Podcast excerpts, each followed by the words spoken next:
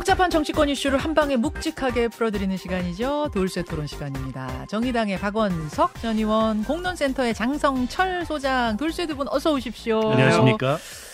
아, 참 이 강서구청장 보궐선거의 후폭풍이 생각보다 더 큰 것 같아요. 연일 새로운 이슈들이 정치권에 떠오르고 있는데, 어, 우선 이제 어제 화제가 됐던 장면부터 풀어가 볼게요. 그 이준석 전 대표가 눈물 흘리면서 하는 기자회견을 여러분 보셨는데 사실 그 기자회견도 갑자기였지만 그 전에 안철수 의원 기자회견도 갑자기였어요. 같은 국회에서 안철수 의원, 이준석 전 대표 나란히 아, 연이어 연이어 기자회견했거든요. 자, 그 장면 보겠습니다. 언제까지 이 응석받이가 당의 분탕질하는 것을 내버려 두시겠습니까? 저는 오늘 이준석을 내보내기 위해 당 윤리위원회 이준석 제명 징계를 요청하겠습니다. 저는 아픈 사람 상대하지 않습니다. 저는 아픈 사람 상대하지 않습니다. 어, 너무 짧아서 두 번 돌렸나요? 편집을? 이제 그러니까 이준석 전 대표의 기자회견은 안철수 의원이 주제는 아니었어요. 지금 말씀하 지금 이제 이 메시지가 나온 건 나중에 기자들 질문에 안철수 의원이 뭐 응석바지라고 얘기한 거에 대해 어떻게 생각하십니까? 질문했더니 나는 아픈 사람을 상대하지 않습니다. 이렇게 나왔고 안철수 의원 기자회견 주제는 이준석 전 대표에 대한 어떤 질타가 맞았어요. 자, 여기서부터 얘기를 좀 풀어가 보죠. 근데 먼저 하나만 좀 말씀드리겠어요. 네. 네. 이준석 대표가 어, 안철수 의원을 아픈 사람이라고 표현한 게 이렇게 비꼬거나 음. 아니면은 뭔가 공격하려고 한 거는 아니에요. 사실상 안철수 대표가 좀 아픈 부분이 있어요.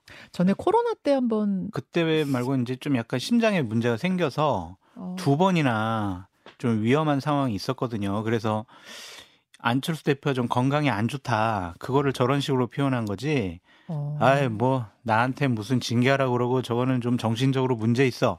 이런 식으로 접근한 것은 아니다. 아, 좀 근데 그렇게 받아들이는. 사람 입장에서는 지금 말씀하신 후자로 받아들일 수밖에 없거든. 국민들 입장에서 안철수 의원이 건강이 안 좋으신 거는 뭐 다 모르는 일이니까. 네, 그래서 두 번이나 좀 위험한 상황이 있었기 때문에 이준석 대표 그걸 너무 잘 알아요.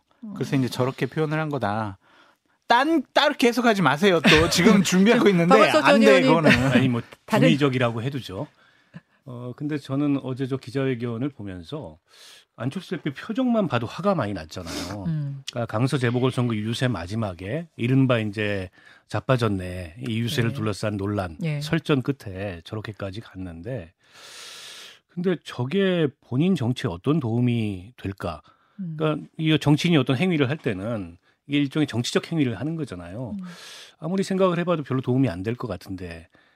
에, 근데 이제 제가 굳이 해석을 해보자면 이런 거죠. 첫 번째로는 나는 화가 났다. 음. 더 이상 이제 이준석 못 참아주겠다. 이런 거고. 두 번째로는 당내에 이준석을 때리면 좋아하는 분들이 있어요.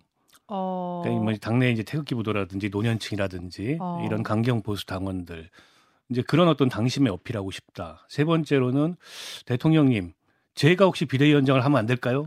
손드는 이게 이제 대통령을 향해서 용산을 향해서 어. 저 말고 비대위원장 누가 있겠습니까? 지금 이 상황에. 아, 저 그 세 번째 해석은 지금 처음 듣는 거 아니 같아요. 이런 거 아니고서는 이해가 안 돼요. 그런 게 아니라면 저렇게까지 할 이유가 있을까? 저게 마이너스인데 아무리 봐도 어. 아니, 원래 원래 왜냐하면 감정이 워낙 복받쳐서 많이 쌓였으니까 아니 그동안. 그렇다 하더라도 네. 안철수 대표가 그냥 뭐 초선 정치인도 아니고 네. 삼선 중진에 대통령 후보를 몇 번 지냈으며 예. 당 대표를 몇 번 했습니까? 물론 이제 이준석 대표도 정치적 무게감이 상당히 더해졌지만 음. 그런데 저렇게 무슨 이준석 대표를 향해서 무슨 제거하고 축출하고 응석 빠지고 어. 이게 제가 보기에는 마이너스거든요. 아무리 봐도 안철수 음. 대표의 정치적 위상에서. 음. 근데 저게 이제 플러스가 되는 게 있다고 보고 저걸 할 거 아닙니까? 근데 굳이 해석을 해보자면 네. 그런 거 아니고선 납득이 안 된다. 물론 아, 그런 어떤 본인의 바람대로 될 것 같지는 않아요. 제명이 될 것 같진 않아요? 제명도 안 될 것 같고 네. 저게 정치적으로 어떤 어, 플러스 플러스? 알파를 가져올 것 같지 않은데 아. 근데 그런 계산이 없이 저렇게 한다는 거는 아무 정무적 판단이 없다는 거하고 마찬가지인데 왜 저럴까 전 이해가 안 됐어요. 어. 비대위원장은 아닌 것 같고요. 그냥 분당갑의 공천 다시 주세요, 제발. 어, 그렇게 이거 같아요. 해석하셨어요? 저는. 네. 어. 그리고 또뭐 윤석 대표에 아니 대해서 좀 화가 이준석 나전 있고. 대표를 공격해서 분당갑 자리를 굳건히 하는 게 뭐- 어떤 상관관계가 있습니까? 대통령님 윤핵관 이준석 대표 싫지? 내가 대신 때려줄게. 내가 대신 당신들을 대신해서 싸워줄게. 그러니까 나 분담갑 나 다시 공천 줘. 아니 그러니까 비대위원장도 아니고 분당갑 공천 때문에 저런다면 네. 실망이죠. 어, 아니 근데 저는 이렇게 이준 아 안철수 전 대표가 그래도 국민의힘에서 좀 정치 지도자, 대권 후보 음. 그런 사람이잖아요. 네. 그러면 강서구청장 보궐선거에서 져가지고 당이 지금 난장판 됐으면 음, 어떤 워딩이 나가야 되느냐? 음. 우리 당 어렵습니다. 음, 음. 저도 거기에서 여러 가지 선거에서 중요한 책임을 맡고 있었는데 져가지고 정말 죄송합니다. 음. 지지층도 좀 다독여야 되고 음. 희망을 줘야 될 거 아니에요. 그러면 제가 분당갑을 떠나서 수도권 험지에 나와가지고 수도권 총선 승리 선봉장이 되겠습니다. 그것이 제가 할 일이라고 생각을 음. 합니다. 우리 중진 의원들, 당의 지도자급 의원들, 우리 다 이렇게 힘합쳐서 선거 승리를 위해서 노력합시다. 그런 메시지가 나오는 게 맞지. 이준석 나빠요. 얘 제명해야 돼요. 이게 맞냐고요. 지금 청취자 날랄간님은 이렇게 쓰셨어요.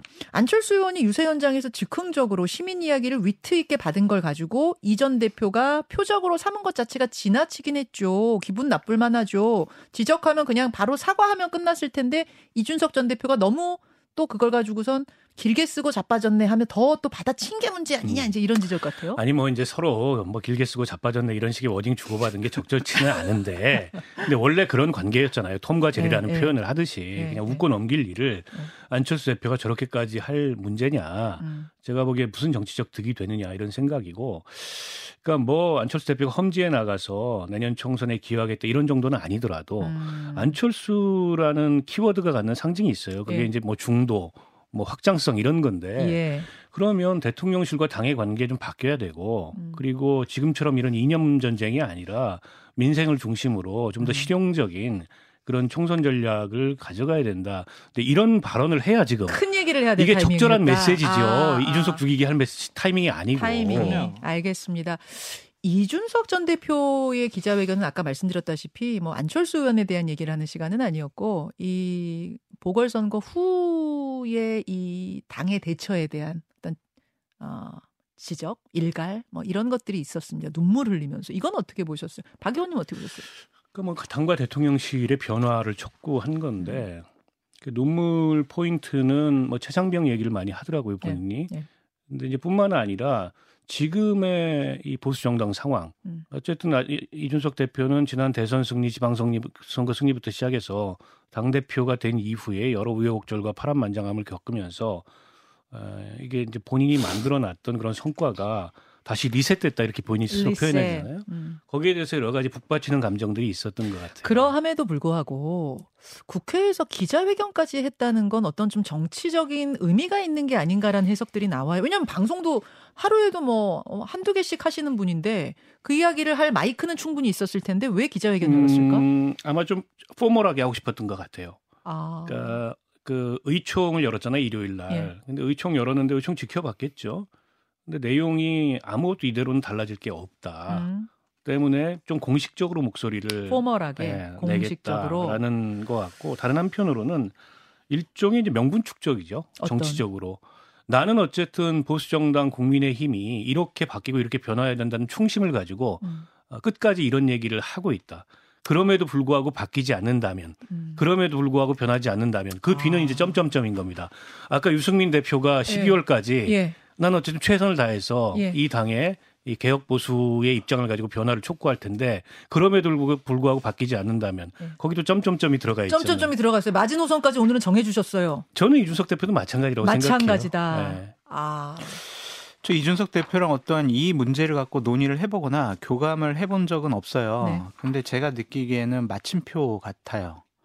점점점 아니고 점점점이 아니고요. 마침표 같아요. 나 이별할 거야. 음. 나 헤어질래라는 결심을 한 것이 아닌가. 아, 전 헤어질 그렇게- 결심을 하니까 어제 그렇게 눈물이 나온 거예요? 예, 그러니까 왜냐하면 이거죠. 연인이 있어요. 네, 네. 나의 뭐 남자친구를 네. 이렇게 고시에 합격시키기 위해서 내가 그동안 아- 아침부터 밥도 해주고 뭐 격려도 해주고 때로는 뭐뭐 위로도 해주고 여러 가지 노력을 해서 결국에는 붙였어. 예, 합격시켰어. 고시 합격시켰는데 네가 변했잖아.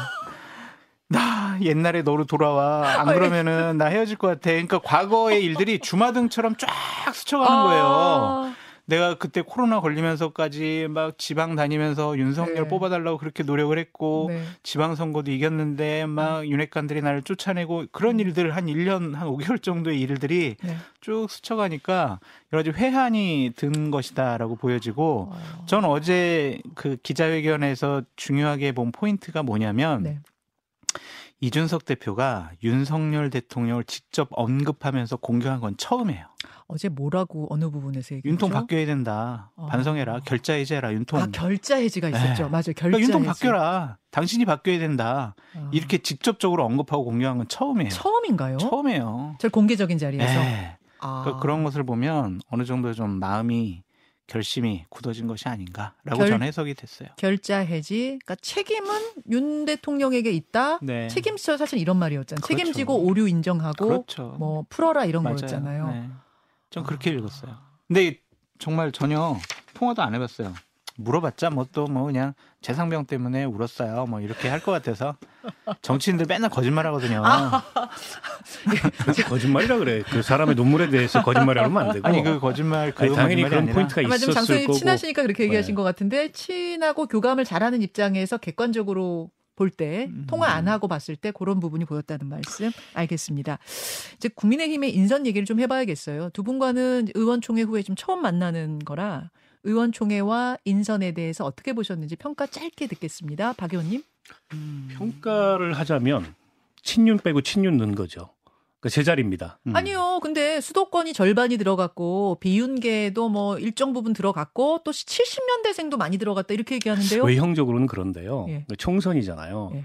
그러면 총선의 핵심 라인을 봐야 되는데 그게 이제 사무총장, 조직부총장, 여의도 연구원장 요 라인이에요. 아, 상대적으로 정책위 의장이나 지명직 최고위원 이거는 총선과 관련돼서 이렇게 밀접한 라인은 아니고. 음, 근데 거기에 그 이철규 의원에서 이만희 의원으로 음흠, 그러니까 강원 삼선에서 TK 재선으로 음, 그리고 조직부총장 그 함경우 이분은 이제 원외긴 한데 네.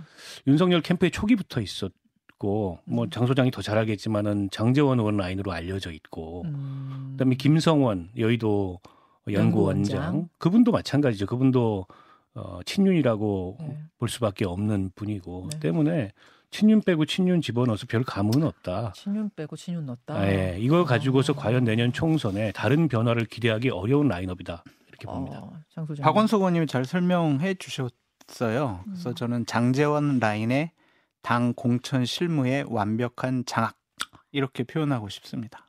장재원 의원이 윤핵관이었다가 살짝 또 멀어졌다 뭐 이런 이야기도 있었는데 이번에 보면서 아니구나라는 생각하셨어요? 음, 지난주에 대통령하고 독대를 했대요. 그래가지고? 예, 여러 가지 일들을 대통령과 좀 상의를 하고 그것에 대해서 김기현 당대표가 좀 받아들인 것이 아닌가라는 좀 생각이 들어요. 어, 그래서 저는 장재원 의원이 아직도 대통령의 신임을 많이 받고 있고 어. 또한 당에 상당히 영향력이 있구나.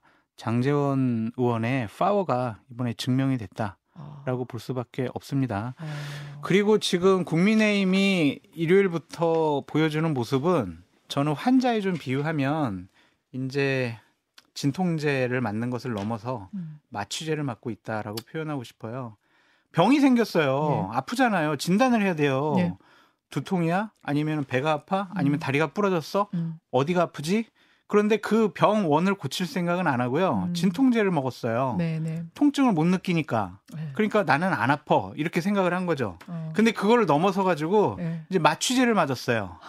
그래가지고 아무런 감각이 없는 거예요. 통증을 못 느낄 뿐만이 아니라 어. 감각까지 없어요. 어. 그러니까 지금 대통령도 차분하게 변화하라고 그러고 네. 당에서도 첫 메시지는 음. 국민의 눈높이 민심에 맞게 음. 우리 변화할게요. 쇄신할게요라고 네. 얘기했지만 나타나는 모습들은 그냥 우리 윤석열 대통령과 혼연일체 한 몸이 음. 되자. 우리 음. 윤석열 대통령 잘하고 계시니까 충성하자. 음. 그러한 당 지도부 꾸리자. 그렇게 보여져요. 근데 어제 김재원 최고위원하고 제가 인터뷰했는데 김재원 최고위원은 그 말씀하시더라고. 지금 당장 다른 대안이 현실적으로 없다. 지금 뭐 비대위 체제로 가서 이제 혼란해지고 이러면 총선은 더 망한다. 음. 현실적인 대안을 택한 거다 하시던데요. 저는 아픈 분의 발언에 대해서 저도 언급하고 싶은 생각이 전혀 없습니다. 또 왜 그러세요? 패러디를 하세요. 그 그렇죠. 이 대안이 없다는 말이 가장 상투적인 변명인데요. 대안은 늘 있습니다. 근데 그건 이제 실패한 분들이 할 얘기는 아니고 어, 이게 물러가야 될 분들이 뒷문 단속하는 거는 그건 그야말로 대안이 아닌 거죠. 제가 김기현 대표에 대해서 약간은 좀 실망스러운 게 이런 거죠. 지금 당 내부에서 이번 재보궐선거 패배의 원인은 수직적인 대통령실과 당의 관계, 당이 할 말을 못하고 대통령 눈치만 살피고 어, 그러다 보니까는 대통령이 이념 전쟁 한다 그러면 다 글로 몰려가고 이제 이게 이제 이 실패의 원인이다 이런 목소리가 끌어넘치고 있잖아요. 음. 근데 대표가 과연 대통령실 향해서 할 말을 하고 있는가? 그 저는 몰랐지만 지금 장 소장의 설명을 들으니까 이번 그 인선에 네. 그 이기 김기현 지도부 인선의 배경이 그런 거라면 너무 실망스러운 음. 거죠. 그러니까 임명직 당직자들이 총사퇴하고 새로운 임명직을 임명했는데 정작 대표가 임명직인 것 같은 거예요. 음. 대통령실이 시키는 대로 하는. 음. 그러면 이제 음. 저렇게 아무리 당직을 바꿔봐야 달라질 게 없는 겁니다. 결국은 대통령실의 오더를 기다리는 거예요. 오래 못 갈 거라고 보세요. 이기 저는 김기현 오래 못 갈? 것 같아요. 저뿐만이 아니고 예. 보수 언론의 사설이나 예. 칼럼들을 다 예. 보십시오. 어. 저 체제가 과연 더 갈 수 있을지. 비대위원장이 만약 들어선다면 말씀하신 대로 누가 누가 있 습니까? 대안이 있습니까? 대안은 늘 있습니다. 누가 떠오르세요? 제가 지금 특별히 떠오르는 사람은 없어요. 손든 사람은 안철수 의원이 보이는데 뭐 안철수 의원한테 줄지는 잘 모르겠고 아 김한길 비대위가 뭐 가능해요? 그 얘기 많이 나오죠 많이 여기저기서 나오더라고요. 많이 네. 나오는데 근데 김한길 전 대표님은 그 마쿠의 책사형이지 음. 이게 선거에 깃발을 드는 비대위원장 스타일은 좀 아니거든요. 어. 그래서 과연 그런 스타일로 수도권 어. 총선 돌파가 될까? 아이 거 보세요. 사람 없어서 못 하는 거 아니에요, 지금? 대안 없어서? 아 유승민 왜? 비대위원장 이준석도 시키고 있고 비대 저 유승민도 있는데 김종인도 다시 데려다 놓고 그러세요. 아, 김종인 위원장이 다시 할 수도 있어요? 네. 아니 준비된 그러셔야죠. 비대위원장이시잖아요. 지방선거 전후로 알겠습니다. 되돌아갑니다. 제가 좀 이제 두 분에게 도발적으로 그렇게 질문을 좀왜 드려봤고 저한테 그러세요? 저 국민의힘 당원도 아닌데.